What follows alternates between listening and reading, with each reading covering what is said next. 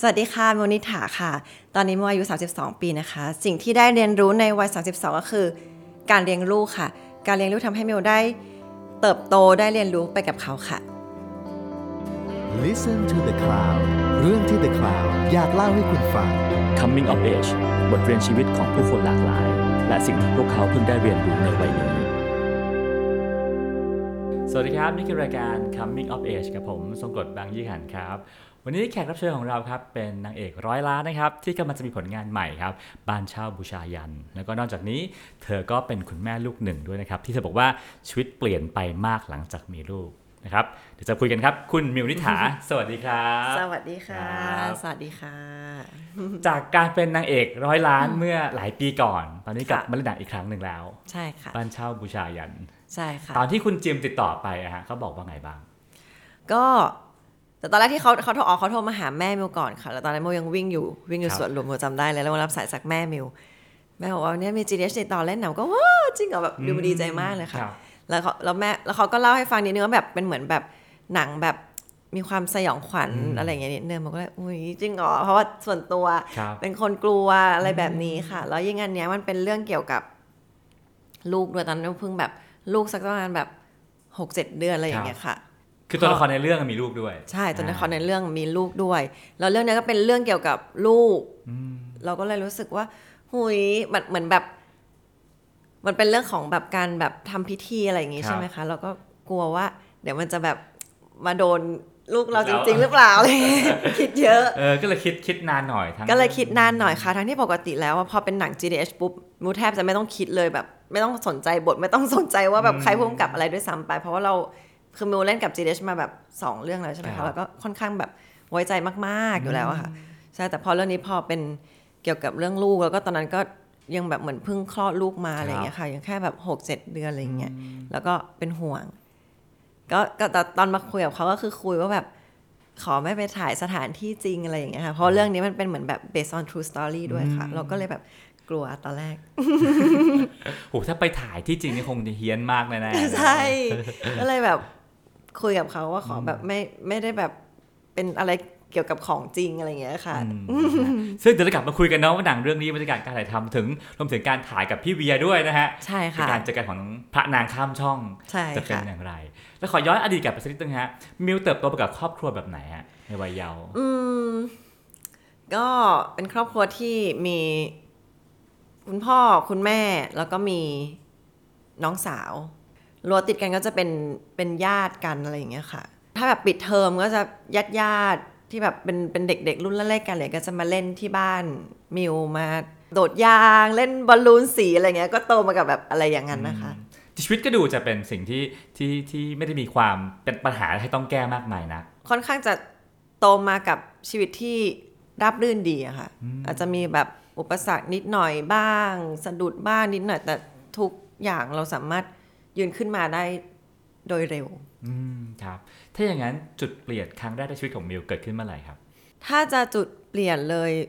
แบบถ้ามิวนึกขึ้นปุ๊บเลย ก็คงจะเป็นตอนที่มิวเข้าวงการนี่แหละค่ะ ครับผม เพราะว่าก่อนหน้านั้นนะคะ ตอนตั้งแต่มิวเรียนอยู่โรงเรียนมิวเป็นเด็กแบบขี้อายด้วยซ้ำไป แล้วก็สมมติว่ามีงานกีฬาสี พวกเพื่อนอะไรก็จะเชียร์ให้ไปเป็นเชียร์ลีดเดอร์หรือไปแบบถือป้ายโรงเรียนอะไรอย่างเงี้ยครับ เราก็จะไม่อยากทำสิ่งนั้น แล้วอยากเป็นอะไรก็ได้ที่แบบ blend in กับ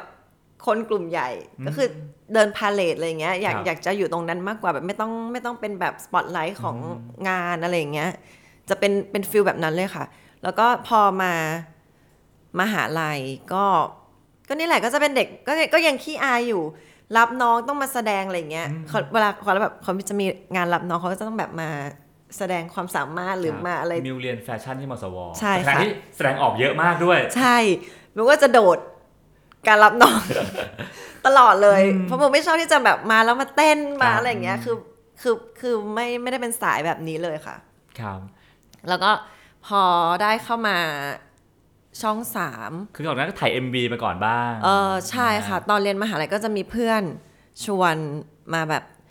ถ่าย MV มาแคสโฆษณาบ้างอะไรอย่างเงี้ยค่ะ ซึ่งอันที่พวก MV หรือโฆษณาที่โมได้ก็จะเป็นอะไรที่มันไม่ได้ต้อง acting มาก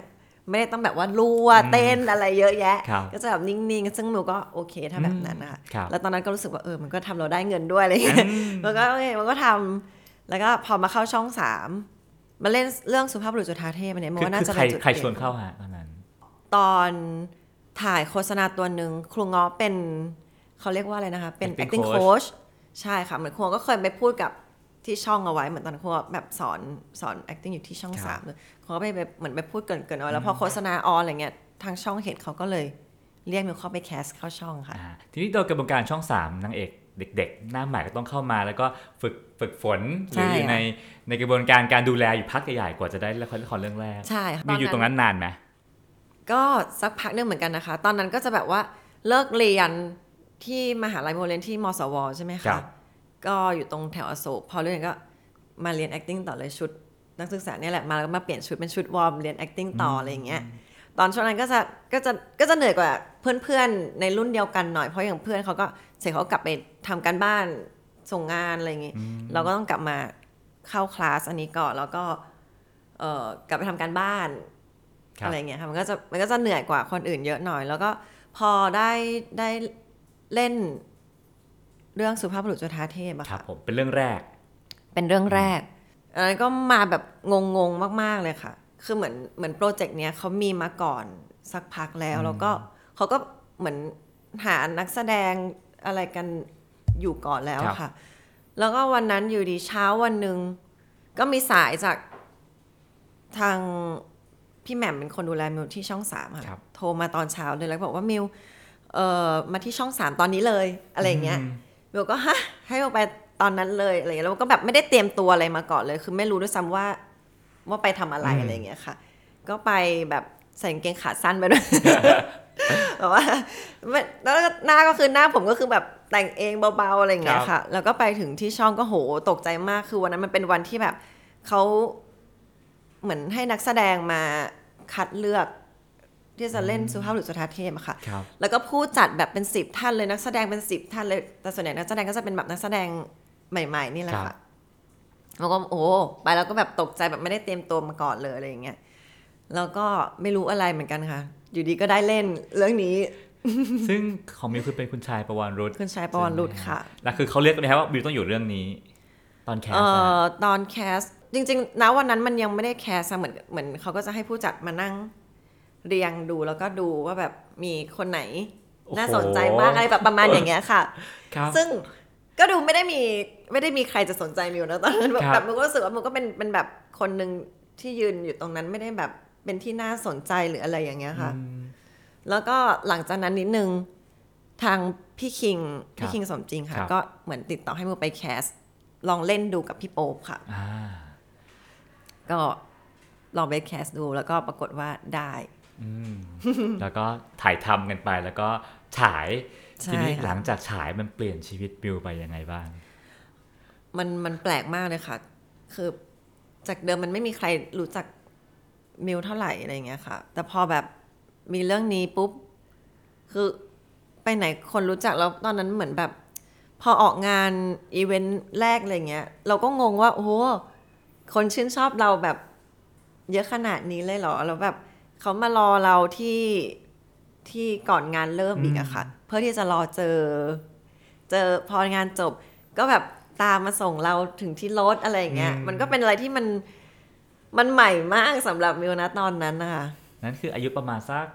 ตอนนั้นน่าจะสักประมาณ 19 20 อะไรแบบนี้นะคะโอ้โหเรียกว่าเป็นการแจ้งเกิดจากงานแรกก็เรียกว่าสวยงามสุดๆ ในวงการ ใช่ค่ะ ก็ถือว่าเริ่มมาได้ด้วยดีค่ะ อะทีนี้พี่ขอ ถามเรื่องคู่จิ้นนิดนึงฮะพี่ก็เป็นคนนอกวงการเนาะก็เห็นว่าค่ะดาราจะชอบมีคู่จิ้นกันแล้วมิวเรื่องแรกก็มีคู่จิ้นคู่กับคุณโป๊ปเลยนะฮะใช่ค่ะ การมีคู่จิ้นเนี่ยมันมีข้อดีและข้อเสียยังไงบ้างกับนักแสดงมิวว่ามันก็เป็นการพิสูจอย่างหนึ่งนะคะว่าเราเล่นแล้วเคมีมันส่งถึงกันได้ดีอืมคนเขาดูเขาถึงแบบอินอืมกับกับสิ่งที่เรานำเสนอออกมาค่ะครับ มันก็ดีนะคะ มันก็คือมูเล่นกับพี่โป๊ปเรื่องเออสุภาพบุรุษจุฑาเทพใช่ไหมคะ เรื่องแรก แล้วก็เกิดคู่จิ้นโป๊ปกับมิว ก็เลยได้เล่นกับพี่โป๊ปต่อจากนั้นอีกสองเรื่องค่ะ อืมแล้วก็ใช่มีงานมีงานตามมาด้วย ใช่หรืออีเวนต์อะไรอย่างเงี้ยมันก็จะมีแบบว่าอีเวนต์คู่ครับเป็นคู่จิ้นโป๊ปมิวอะไรอย่างเงี้ยค่ะ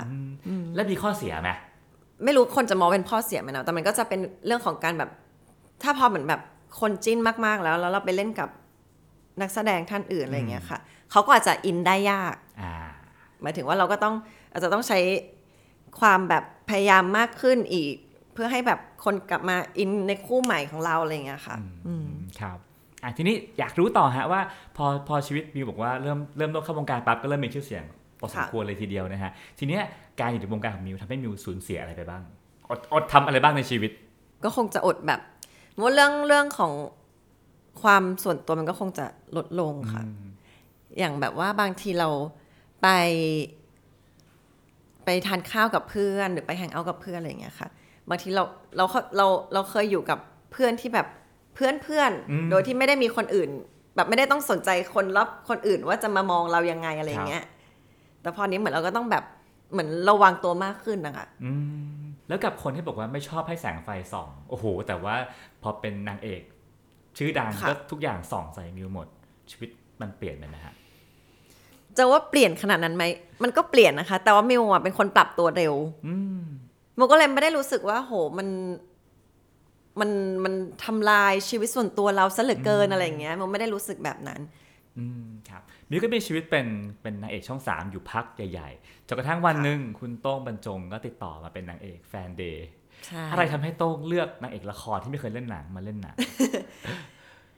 พี่โต้งเขาเหมือนกับเขาเห็นมิวใน magazine ก่อนมาเขาหรืออะไรไม่รู้ แล้วเขาก็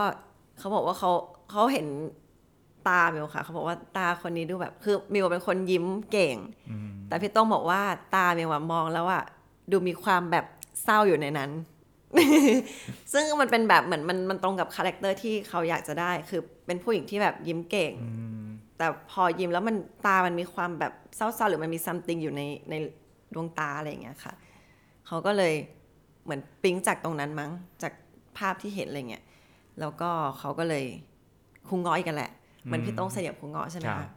คุงง้อเป็นคนโทรมาคุยกับหมิวเรื่องนี้ให้เข้ามาแคสที่ GDH ค่ะอืมแล้วแล้วการปรับตัวจากการเล่นละครมาเป็นเล่นหนังครั้งแรกปรับตัวเยอะไหมสำหรับมิวไม่เยอะ คือ บางคนเขาจะรู้สึกว่าละครปรับมาหนังจะยาก เพราะว่าละครจะต้องเล่นชัดกว่าหนัง แต่เราเป็นคนที่เล่นน้อยอยู่แล้ว ตั้งแต่ละครครับพอโมปรับมาเป็นหนังโมเลยไม่ได้รู้สึกว่ามันต้องปรับวิธีการเล่นเยอะเท่าไหร่อะไรเงี้ยค่ะ ก็อาจจะมีบ้านนิดๆหน่อยๆแต่ว่าสำหรับมิวไม่ได้ไม่ได้รู้สึกว่ามันยากขนาดนั้นครับสิ่งหนึ่งที่พี่ พี่แต่คนดูเนาะที่สังเกตเห็นแล้วก็พี่ไม่รู้ว่ามันเป็นนัยสำคัญหรือเปล่าเนาะคือว่าในเรื่องแฟนเดย์นางเอกแต่งหน้าน้อยมาก น้อยมากถ้าเทียบกับละครช่องสามมิวงงไหมเฮ้ยเธอจะแต่งหน้าฉันเท่านี้จริงๆเหรองงค่ะ แล้วมิวจะบอกว่าผมมิวทำเองด้วยคือตอนอยู่ตอนตอนที่ไปถ่ายที่ญี่ปุ่นนะคะครับ ก็จะมีมีช่างหน้าหนึ่งท่าน ก็คือแต่งหน้าแบบน้อยมาก มาสคาร่าแทบจะแบบปัดผ่านๆเสร็จละอืมแล้วก็อายไลเนอร์ไม่เขียน คิ้วนี่แทบจะแบบเสร็จแล้วอย่างเงี้ยรองพื้นแทบไม่ลงคือทุกอย่างน้อยมากน้อยแบบจริงๆ ตอนแรกมันก็งงว่าแบบโอ้โห แล้วโมเล่นมาจากเอ่อสุภาพบุรุษจุฑาเทพใช่ไหมคะอืมฉะนั้นแต่งแน่นมากเพราะว่าในเรื่องโมเล่นเป็น เป็นหม่อมเจ้าหญิง ก็คือแต่งตัวแต่งหน้าทำผมแน่นมากอะไรเงี้ย แต่พอมาเรื่องเนี้ยทุกอย่างเบาแบบงงแค่นี้เองเหรอเสร็จแล้วเหรอบางทีมันรู้สึกแบบเฮ้ยมันพอแล้วเหรอขอเพิ่มอีกนิดนึงได้ไหมอะไรเงี้ยแต่โอเค เราเข้าใจแล้วพอพอหนังฉายอะค่ะ เรารู้เลยว่าถ้ามันเยอะปุ๊บอะมันเห็นเลย แล้วมันจะโป๊ะทันทีเพราะว่าจอมันใหญ่มาก กระทั่งแบบว่าสมมติว่าปัดมัสคาร่าอะไรอย่างเงี้ยครัค่ะบแล้วมันมีแบบ ก้อนมัสคาร่าติดนิดนึง คือมันเห็นในหนังเลยแล้วมันจะดูไม่เรียลทันที เพราะว่าหนังเขาต้องการความให้มันดูแบบเรียลสมจริงใช่ไหมคะใช่ มันก็เลยจะแบบแต่งน้อยมาก ผมก็เป็นผมแบบมิวทำเอง ทุกเช้ามันก็จะตื่นมาทำผมเอง แล้วก็ให้เขาแต่งหน้าให้ แล้วก็ลุ้นว่าเอ้ยทำไมปากไม่แดงเลยนะวันนี้จะรอดจะรอดไหมเนี่ย ใช่แล้วมันก็จะห่วงตอนถ่ายก็จะห่วงว่า มันจะรอดไหมเนี่ยอะไรอย่างเงี้ยแต่โอเคพอแบบเข้ามาที่โรงภาพยนตร์เห็นครับแบบ จอยโอเคเข้าใจว่ามันต้องแบบนี้แหละต้องน้อย แล้วก็เลยกลายเป็นเห็นคนเห็นมีอีกมุมหนึ่งเนาะเป็นแบบเหมือนเป็นนางเอกที่จับต้องได้เพราะว่าเป็นเหมือนชีวิตจริงสุดใช่ค่ะๆแล้วก็กลายเป็นนางเอกร้อยล้านใช่ชีวิตหลังแฟนเดย์เปลี่ยนไปยังไงบ้าง หลังแฟนเดย์เหรอคะมันรู้สึกว่างานมูเยอะมากจนแบบว่าจนตอนนั้นรู้สึกว่างานน้อยหน่อยก็ได้อยากพักอะไรอย่างเงี้ยงานประเภทไหนเข้ามาหามิว โหทุกประเภทเลยค่ะพรีเซนเตอร์อีเวนต์ละคร ตอนนั้นมันแน่นมากจริงๆค่ะ อย่างละครก็สองเรื่องพรีเซนเตอร์ก็แบบ เข้ามาเรื่อยๆเลยค่ะ แล้วบางทีแบบสมมติพอละครสองเรื่อง มันก็คือคิวเต็มละทั้งอาทิตย์จันทร์เรื่องหนึ่งจันทร์อังคารพุธอีกเรื่องหนึงพฤหัสศุกร์เสาร์อาทิตย์อืมแล้วบางทีมันก็จะเขาเรียกว่าโลเคชันไม่เหมือนกันอะสองเรื่องอย่าง เช่นเรื่องนี้ไปถ่ายจังหวัดเชียงใหม่ อีกเรื่องหนึ่งอยู่กรุงเทพ เพราะฉะนั้นมันก็จะแบบเนี่ยขึ้นเครื่องบินเป็นว่าเล่นเลยหรือบางทีก็นั่งรถไปต่างจังหวัดไปเช้าถ่ายเอ่อออกจากบ้านแต่ตีสี่ไปถึงตรงนู้นแบบหกโมงแต่งหน้าเข้าฉาก เลิกสี่ทุ่มขับรถกลับมาบ้าน เช้าวันต่อไปมีบินต้องบินขึ้นเหนืออะไรอย่างเงี้ย หรือบางวันที่แบบอะกองหยุดถ่ายนึกว่าจะได้พักอืมก็ต้องมาถ่ายโฆษณาอะไรเงี้ย คือแบบตอนนั้นมันแบบ มันแน่นคือมันเจ็ดวันแบบเจ็ดวันจริงๆอะแล้วเจ็ดมันคือเจ็ดแล้วมันก็ทบเจ็ดทบเจ็ดเพราะฉะนั้นมันเหมือนแบบมันไม่ได้ไม่ได้พักพักเลย บางทีวันหยุดนักขัดตะเลิกนึกว่าเราจะได้พัก มันก็จะต้องมีแบบว่า มีอะไรแทรกเข้ามาให้ทำอะค่ะอืมแต่ก็พอมานึกตอนเนี้ยค่ะ ก็รู้สึกแบบโชคดีที่เราได้สัมผัสลิ้มลอง ความรู้สึกแบบนั้นมาแล้ว เพราะมันมันก็มันก็ยากที่มันจะเกิดขึ้นมาอีกอะค่ะอ่าถ้าถ้ามองในแง่แบบอ่า branding เนาะ branding ของมิวในวงการน่ะคือเป็นนางเอก ประเภทไหน เป็น character แบบไหนฮะมิวเป็นคนนิ่ง ๆ แล้วก็ ก็พยายามจะคิดว่าตัวเองดู cool นะ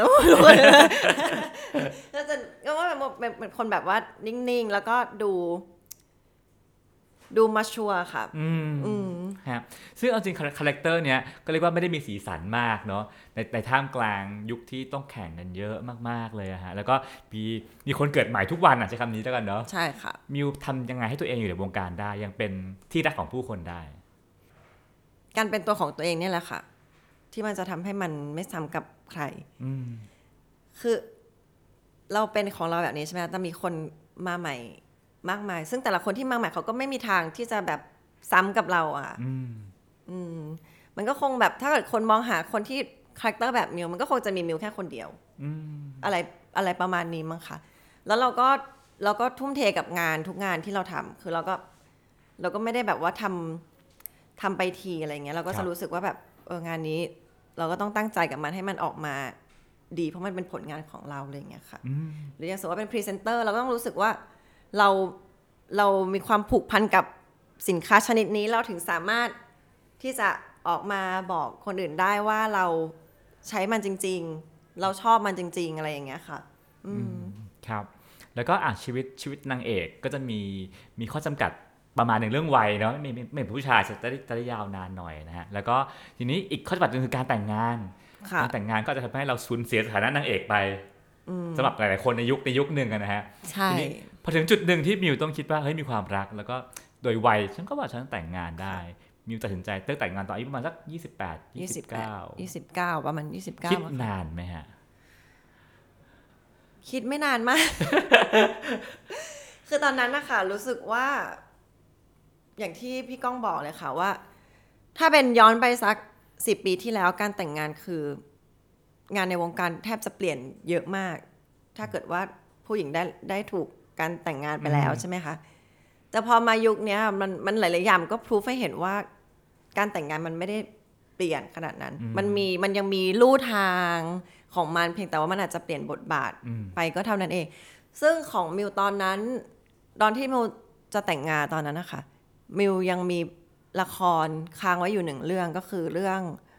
อกเกือบหักแอบรักคุณสามีอืมซึ่งเรื่องนั้นเป็นเป็นเป็นเด็กผู้หญิงที่ใสๆ แบบว่าเป็นเด็กเป็นเด็กน้อยที่แบบว่าชื่นชอบพี่เทียนซึ่งก็คือพระเอกอะไรอย่างเงี้ยค่ะครับซึ่งบทมันค่อนข้างจะแบบเป็นเป็นเด็กที่ใสมากๆ แต่ตอนนั้นที่ภาพเอ่อละครเรื่องนี้ on air ค่ะ แล้วนั้นมิวแต่งงานไปแล้วครับตอนแรกมิวก็ลุ้นเหมือนกันว่าคนจะอินกับกับละครเรื่องนี้ไหมเพราะด้วยความที่บทมันเป็นบทที่แบบตัวละครแบบใสเป็นเด็กน้อยอะไรอย่างเงี้ยแต่โอเคพอละคร on air มา คนก็ชื่นชอบ ผู้ชม happy แบบหมายถึงว่า feedback ดี แล้วก็อินกับสิ่งที่เราถ่ายทอดไปอะไรเงี้ยค่ะมันก็เลยโอเคมั่นใจได้ว่าแบบเหมือนบางทีมันมันมันขึ้นอยู่กับผลงาน และความตั้งใจของเราที่มันใส่ไปในเรื่องนั้นนะคะ มันไม่ได้เกี่ยวกับตัวตนที่แท้จริง ว่าแบบเรามีสถานภาพยังไงอะไรอย่างเงี้ยค่ะ มีบอกว่าตอนตอนแต่งงานคิดน้อยคิดสั้นมากไม่ได้คิดเยอะมากนะฮะอะไรทำให้มั่นใจ คือระหว่างที่โมคบกับคุณเซนนะคะโมก็รู้สึกว่าคนนี้ได้แบบแบบใช่อะโมคือโมไม่มี ไม่มีข้อสงสัยว่า เอ๊ะ เอ๊ะ อะไรอย่างเงี้ยค่ะโมรู้สึกว่าเออทุกอย่างที่เขาทำให้โมมันมันดูแบบ มันดูได้ไปหมดเลยมันแบบใช่ไปหมดเลยอะไรอย่างเงี้ยค่ะ แล้วณวันที่เขาพูดกับมิว เขาเขามีพูดเกริ่นก่อนกับมิวว่าเขาแบบอยากจะขอแต่งแล้วนะอะไรเงี้ยคือมิวมิวไม่ได้รู้สึกแบบอุ้ยไม่เอายังไม่อยากแต่งอะไรมิวรู้สึกแบบอืมเอาอยากแต่งรู้สึกแบบได้ขอเลย แต่บางคนจะคิดว่าอายุยี่แปดนี่แบบเฮ้ยยังเด็กมากเลยยังอยากใช้ชีวิตก่อนมิวมีอย่างนั้นไหมใช่ไม่มีนะคะโมรู้สึกว่าโมได้โมได้ผ่านอย่างที่บอกว่าโมโชคดีโมได้ผ่านช่วงที่โมรู้สึกว่าโมฮอตไปแล้วอะอืมเรารู้สึกว่าเราได้สัมผัส ความรู้สึกอันนั้นไปแล้วแล้วอืมอืมแล้วเราโอเคแล้วเราเราเราอิ่มกับงานพอสมควรแล้วค่ะ แล้วการที่เราจะขยับมามีสถานะที่แบบว่าแต่งงานแล้ว มันก็คือเป็นแค่แบบสถานภาพของเราอะรู้สึกว่างานมันก็ยังแบบดำเนินต่อได้มันก็เป็นคนละเส้นกันนะคะครับมีบอกว่าการแต่งงานเป็นจุดเปลี่ยนครั้งหนึ่งของชีวิตที่สำคัญมากๆเนอะมันเปลี่ยนชีวิตมิวยังไงบ้าง มันก็ทำให้เราอยู่ดีมีบุคคลอีกหนึ่งหนึ่งบุคคลเข้ามา อยู่ด้วยคู่ขนานไปตลอดทั้งชีวิตเลยอะค่ะ เพราะว่าณวันที่แต่งงาน เราไม่รู้เลยว่าชีวิตหลังแต่งงานอะมันมันจะเป็นยังไงอะคือบางทีคนอาจจะรู้สึกว่าเขามาเป็นแฟนแต่งงานแล้วจบ ฉันได้แต่งงานแล้วจบ จริง ๆ แล้วมันรู้สึกว่าการแต่งงานมันเป็นแค่การเริ่มต้นเองอะค่ะมันเพิ่งเริ่มต้นเอง เพิ่งเริ่มต้นใช้ชีวิตด้วยกันตอนนั้นเลยอะคือแล้วมิวกับพี่เซนไม่เคยแบบใช้ชีวิต ด้วยกันมาก่อนด้วยค่ะ คืออย่างบางบางบางคนก็อาจจะแบบได้ใช้ลองใช้ชีวิตอยู่ด้วยกันมาแล้วอะไรเงี้ยครับแต่ของมิวไม่เคยเลยเพราะฉะนั้นมิวก็แบบเบสเหมือนกันนะคะ อืมอืมเพราะบางทีเราเราโอเค ตอนเป็นแฟนเราก็เจอกันแค่แบบไปดูหนังไปทานข้าว ซึ่งมันอาจจะแค่แบบสองสามชั่วโมงอยู่ด้วยกันต่อวันอะไรอย่างเงี้ย แต่หลังจากแต่งงานมันอยู่ด้วยกันแบบตลอดแล้วทุกเรื่องไม่ว่าจะมีปัญหาอะไรคือ เนี่ยเขาจะต้องคนเนี้ยเขาต้องคู่ขนานไปกับเราตลอด มันก็เป็นการเบสอย่างหนึ่งเหมือนกันนะในการที่เราตัดสินใจกับผู้ชายคนหนึ่งว่า คนนี้แหละที่จะอยู่คู่ขนานเราไปตลอดทั้งชีวิตนะแต่ว่าโอเคเป็นการเบสที่ชนะเพราะว่าเพราะว่าทุกอย่างแบบเป็นตามที่มิวคิดไว้อืมฮะอะทีนี้อีกจุดเปลี่ยนถัดมาใกล้ๆกันก็คือการมีลูกคนแรกเนาะค่ะซึ่งซึ่งมิวก็เมื่อกี้บอกว่าอะชุดชุดแต่งงาน อาจจะไม่ได้ส่งผลกระทบต่อเรื่องเรื่องสถานะภาพการแสดงมาก แต่ว่าการเป็นคุณแม่ อันนี้น่าจะส่งผลมากขึ้นไหม สำหรับมิวมิวว่าน่าจะส่งผลมากขึ้นนะคะ คือ พอมีลูกอย่างแรกเลยชีวิตเราอะค่ะ เปลี่ยนไปด้วยชีวิตชีวิตไม่เกี่ยวกับในวงการนะชีวิตของตัวเองอะเปลี่ยนไปด้วยพอพอมีลูกขึ้นมาค่ะ ไม่น่าเชื่อเลยว่าเราจะมีความรู้สึกว่าอยู่อยากอยู่กับเขาตลอดเวลาขนาดนี้สำหรับมิวนะคะมิวรู้สึกแบบ อืมเขาเขาสร้างความสุขให้กับมิวแบบ มากมากมากมากๆเลยจนเราไม่อยากจะทำอะไรแล้วเลยอะใช่เพราะว่ามันเป็นแบบมันเป็นอาจจะเป็นที่ตัวมิวเองด้วยที่มิวรู้สึกแบบนี้แล้วเลยทำให้อยากอยู่กับเขาตลอดเวลา แล้วมันรู้สึกว่าบาง moment ที่มันเกิดขึ้นมันเกิดขึ้นแค่แบบแบบเดียวบางอย่างบางอย่างเขาทำแค่วันนี้วันเดียว อีกวันหนึงเขาไม่ทำแล้วอะไรอย่างเงี้ยค่ะ แล้วเราก็รู้สึกว่าเราไม่อยากจะพลาด moment ไหนเลยของเขาแล้วเราอยากจะแบบให้เวลากับเขามากที่สุด เท่าที่เราจะทำได้อะไรอย่างเงี้ยค่ะ มันก็เลยทำให้เอ่ออย่างงานที่เป็นละครที่มันจะใช้เวลาถ่ายทำนานอะไรอย่างเงี้ยค่ะมิวเลยไม่สามารถทำได้อืมต้องพักไปก่อน ใช่ค่ะ แต่อย่างแบบภาพยนตร์เรื่องเนี้ยมิวถ่ายตอนที่มีลูกแล้วลูกเพิ่งแบบ 6 เดือน 7 เดือนอะไรอย่างเงี้ยค่ะ อันนี้มิวสามารถทำได้เพราะมันแบบเป็นช่วงเวลาแค่แบบ 2 เดือนเสร็จแล้วแล้วมันมันสามารถเราสามารถแบบ manage กับลูกกับงานได้อะไรอย่างเงี้ยค่ะครับแล้วแล้วมันเอ่อในแง่การมีลูกส่งผลต่อความคิด ต่อความรู้สึกของมิวต่ออารมณ์ของมิวยังไงบ้างฮะโหทุกอย่างเลยอะตอนนี้ทุกอย่างแบบลูกเป็นหลักเลยคือมิวรู้สึกว่ามิวมิวต้องไม่เครียดมิวต้องไม่ไม่ไม่เอาอะไรหนักๆกลับเข้ามาที่บ้านนะคะเพราะมิวรู้สึกว่าลูกเขาสามารถรับรู้ความรู้สึกนั้นได้อยู่แล้วอะคือเขาอาจจะแบบพูดไม่ได้แต่ว่าเขาเขาเขามีความรู้สึก ที่เขารับรู้ได้จากคนรอบตัวว่า คนรอบตัวมีความสุขไหมสมมติว่าถ้าแบบคนรอบตัวเขามีความสุขค่ะมันจะส่งผลให้ลูก เขามีความสุข มิวเคยจินตนาการตัวเองตอนเป็นคุณแม่ไหมสมัยเด็ก ๆ กว่านี้ฮะไม่เคยเลยค่ะเอากระทั่งแม้กระทั่งวันที่ท้องอยู่อะเลยยังนึกภาพเราตอนเลี้ยงลูกไม่ไม่ออกเลยค่ะสุดท้ายเลี้ยงลูกจริงๆเลี้ยงลูกได้ไหมเลี้ยงลูกได้ไม่น่าเชื่อค่ะ ไม่น่าเชื่อว่า แค่แบบเป็นเป็นเด็กคนหนึ่งที่โตขึ้นมาแล้วเราก็เป็นใช้ชีวิตวัยรุ่นอะไรอย่างเงี้ย แล้วอยู่ดีวันหนึ่งเรามีเด็กคนนี้ขึ้นมาแล้วจะสามารถแบบผันตัวเองเป็นแม่ได้ มีความเสียสละได้เบอร์นี้ มันเป็นอะไรที่แบบเราก็คิดภาพตัวเองไม่ออกเหมือนกันนะวัน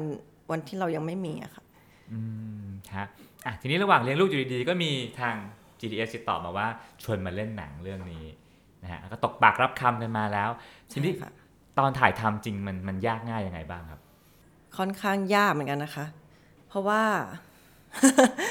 คือถ้าจะเล่าไปเลยตอนนั้นน่ะ มิวลูกมิวแค่แบบสักหกเจ็ดเดือนอะไรเงี้ยค่ะแล้วมันก็ยังให้นมลูกอยู่อืมแล้วแต่มิวก็อยากทำงานนี้ด้วยอืมเพราะฉะนั้นมันก็จะแบบมันก็จะมันก็จะมีความแบบเหนื่อยทั้งในเนื้อเรื่องที่โมต้องทำกับเรื่องของการแบบ เหมือนแบบปั๊มนมอะไรอย่างนี้ไปด้วยอะค่ะ คือปั๊มทิ้งไว้แล้วก็มาเล่นเล่นหนัง ใช่หรือบางทีแบบถ่ายอยู่อย่างเงี้ยก็ต้องแบบขอขอเวลาสักสิบนาทีสิบห้านาทีอะไรเงี้ยเป็นเป็นประสบการณ์นี่ค่ะอย่างแบบสมมติว่าตอนเช้าอย่างเงี้ยระหว่างเดินทางมาคือกองเขาก็จะนัดเช้าอะไรอย่างงี้ครับใช่ไหมแล้วก็อาจจะต้องแบบอะปั๊มนมอยู่บนรถและครับมาถึงก็จะมีถุงนมมาฝากกองฝากแช่ไว้อะไรเงี้ย ตอนเลิกก็กลับเอากลับบ้านเอาไปให้ลูก มันก็จะมีมันจะมีแบบอะไรแบบนี้อยู่ด้วยค่ะ ระหว่างถ่ายทำสำหรับมิวที่ค่อนข้างยากแล้วก็ แล้วก็บางวันมันก็แทบจะไม่เจอลูกเลย เพราะว่าแบบสมมติว่ากล้องนัดเช้ามาก ลูกก็ยังไม่ตื่น แล้วก็กว่าจะเสร็จแล้วเป็นหนังผีอะส่วนใหญ่จะถ่ายกลางคืน ก็จะกลับบ้านดึกก็ไม่เจอแหละก็เป็นความเป็นคุณแม่นะคงจะแบบ อุ้ยภาวะพะวงกันหลาย ๆ เรื่องอยู่เนาะแล้วก็เพราะว่าพ่องหลายเรื่องค่ะ มันเหมือนแบบว่า ลูกตอนนั้นก็ก็ยังถือว่าเด็กนะยังแบบเจ็ดแปดเดือนอะไรอย่างเงี้ยค่ะครับอะแล้วทีในแง่มองในแง่ตัวงานบ้างนะฮะเอ่อการการเล่นเรื่องนี้มันมันมีความยากต่างจากแฟนเดย์ไหมยากคนละแบบกันค่ะ คือถ้าอย่างแฟนเดย์ก็จะยากยากในเรื่องของเคมีแล้วก็ความรู้สึกลึกๆของตัวละครนุ้ยครับ แล้วก็เอ่อเคมีนุ้ยกับคุณเด่นใช่ไหมคะครับเรื่องนั้น แล้วก็บวกกับอากาศที่มันหนาวมากๆ การแบบการจะเล่นซีนอะไรต่างๆอะไรเงี้ยมันก็จะมันก็จะมีเรื่องของแบบสภาพแวดล้อมเข้ามาเกี่ยวข้องเยอะค่ะ บางทีมันหนาวแบบหนาวมากๆอะไรเงี้ยมันก็จะมีอะไรตรงนี้เข้ามาเกี่ยวข้องเยอะ ซึ่งตอนนั้นมันก็มันก็ยากพอสมควร กับเรื่อง Home for Rent อันนี้ก็เมื่อความยากมันน่าจะอยู่ที่การไต่ระดับของความเจอสิ่ง ที่อยู่ตรงหน้าค่ะ อย่างเรื่องนี้ฮะ Home for Rent หรือว่าบ้านเช่าบูชายัน พี่จิมโสพลเป็นคนกำกับเนาะพี่จิมทำงานด้วยยากไหมไม่ยากนะคะ พี่จิมใจดีนะคะอืมแต่พี่จิมเป็นพ่วงกับ เป็นเป็นพ่วงกับ เรื่องเกี่ยวกับผีเนี่ยที่เก่งมากอืมคือรู้สึกว่าหนังของพี่จิมอะโมเคยดูเรื่องลัดดาแลนด์แทบครับจะเป็นเรื่องเดียวเลยมั้งที่โมได้ดูที่แบบเป็นหนังผีนะคคะรับคือโมรู้สึกว่า ลัดดาแลนด์มันไม่ได้แค่แบบ ดูแล้วกลัวตกใจครับออกจากโรงจบ เพราะว่าหายตกใจแล้วจบไม่ใช่ คือรู้สึกว่าหนังพี่จิมเขามีความรู้สึกทิ้งหลังจากที่ออกจากโรงอะค่ะ มันจะมีความรู้สึกแบบดิ่งดิงๆอะไรบอกไม่ถูก เพราะมันจะมีมันจะมีเรื่องของแบบครอบครัวเกี่ยวข้องด้วยมันไม่ใช่แค่แบบผีมาแห่ตกใจครับจบไปอะไรอย่างเงี้ยค่ะ ซึ่งเรื่องนี้ก็เหมือนกันก็จะมีเรื่องของครอบครัวเข้ามาเกี่ยวด้วยมันไม่ใช่แค่ เรื่องของผีหรือเรื่องของพิธีบูชายันอย่างเดียวมันเป็นเรื่องของครอบครัวเป็นหลัก แล้วเรื่องเนี้ยที่มิวเล่นอีกอย่างหนึ่งนะคะก็คือมิวมีลูกแล้วใช่ไหมคะแล้วเพราะฉะนั้นเรื่องเนี้ยมิวว่ามิวสามารถแบบถ่ายทอดความรู้สึกของความเป็นแม่ได้ดี ถ้ามิวยังไม่มีลูกเนี่ยมิวว่าเรื่องเนี้ยมิวคงเล่นไม่ไหว มันมันน่าจะยากเกินไปสำหรับมิวแต่พอเรามีลูกแล้วเราเลยแบบเหมือนเข้าใจความรู้สึกของคนเป็นแม่ค่ะครับ เรื่องนี้เป็นการเล่นคู่กับพี่เวียเนาะเป็นการข้ามช่องมาเจอกันใช่เป็นรั้งค่ะประวัติศาสตร์ของวงการบันเทิงไทย เล่นกับพี่ใช่เวียค่ะเป็นยังไงบ้าง พี่เวยเขาเป็นเป็นเป็นคนที่แบบมีฝีมือมาก ๆ เลย เรื่องหนึ่งที่มิวตัดสินใจเล่นอีกอย่างหนึ่งก็คือพี่เวียด้วยค่ะ คือพอแบบมิวรู้ว่าพระเอกเป็นพี่เวียแล้วมิวรู้สึกว่า มันคงมีโอกาสยากที่เราจะได้มาเล่นอืมอะไรด้วยกันอะไรอย่างเงี้ยค่ะ แล้วมิวก็ไม่เคยร่วมงานกับพี่เวียเลยแบบแม้กระทั่งแบบ เหมือนอีเวนต์หรืออะไรเงี้ยมิวก็ไม่เคยร่วมงานกับพี่เวียก็ก็ก็น่าจะแบบมีแค่เรื่องนี้แหละ ที่เราน่าจะได้ร่วมงานกับพี่เวีย ก็เลยเล่นเรื่องนี้ค่ะซึ่งพี่เวียก็เป็นคนแบบเขาเล่น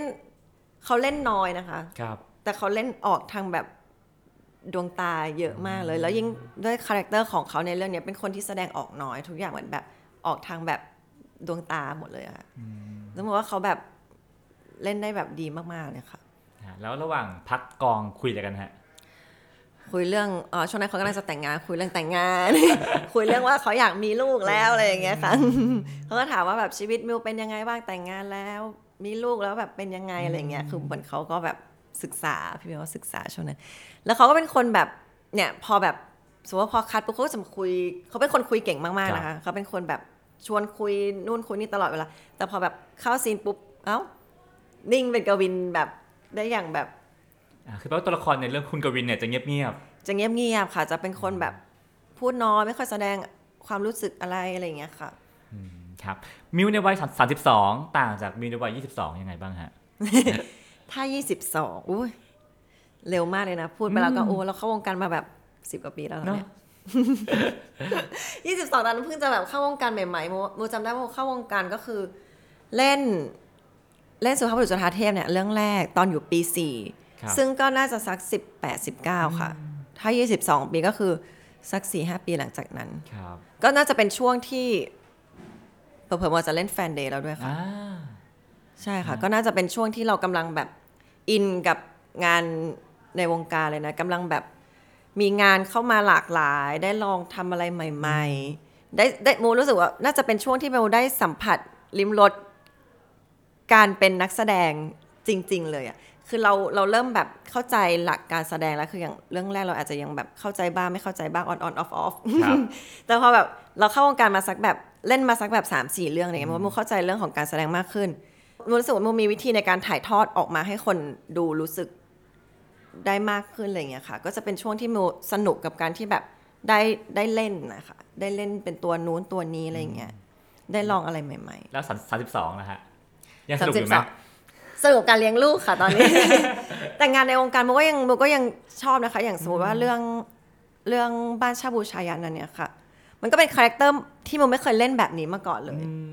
อย่างแรกคือเล่นเป็นแม่ด้วยมุมไม่เคยแบบเล่นเป็นแม่ที่แบบเป็นแม่เต็มตัวแบบนี้ครับแล้วก็เป็นเรื่องที่แบบเป็นแบบหนังเป็นภาพยนตร์แบบเขย่าวขวัญนะคะ คือครับโมก็ไม่เคยเล่นแบบมูดแบบนี้ด้วยอะไรเงี้ยแล้วเออโมโมสนุกกับการแบบได้เหมือน เขาเรียกว่าอะไรเหมือนท้าทายตัวเอง ว่าเราไปสุดได้มากขนาดไหนอะไรเงี้ยเราสามารถแบบออกจากเส้นเดิมที่เราเคยมีได้มากแค่ไหน เวลาแบบเราได้ได้ได้ลอง character แปลกๆ ใหม่ๆอะไรเงี้ยมันก็เหมือนเราได้หลุดออกจากแบบเส้นเดิมออกจาก comfort zone แล้วใช่ไหมมันก็จะมันก็จะมีอะไรที่มันสนุกมันก็ท้าทายดีอะไรเงี้ยค่ะ เรื่องนี้ก็เหมือนกันก็เป็นเรื่องหนึ่งที่เรา เราสนุกแล้วก็ท้าทายมากในวัย 32 ที่เราได้เล่นบทบาทแบบนี้ในวัย 32 ซึ่งมันก็เป็น เป็นช่วงอายุที่มันเหมาะกับ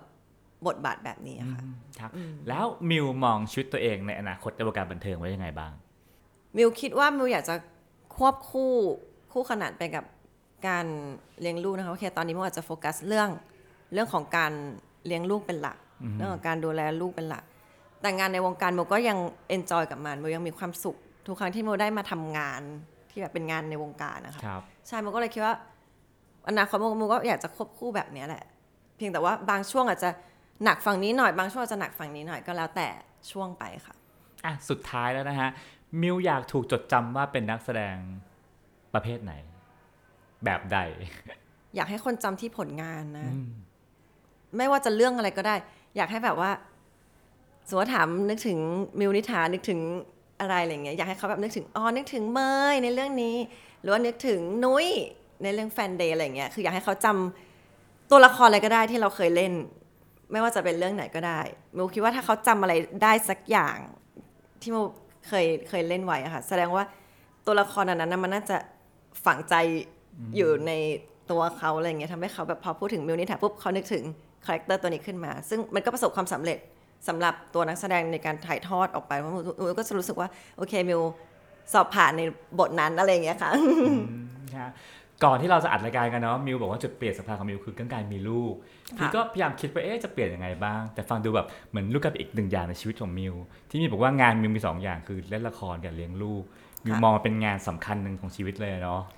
โอ้เลี้ยงลูกไม่ใช่เป็นงานเลยค่ะ เป็นแบบเป็นส่วนหนึ่งของชีวิตเลยค่ะคือมันไม่มีอย่างงานมันยังมีวันแบบจบอืมทำจบใช่ไหมคะแต่ครับลูกนี่ไม่มีวันจบเลยค่ะ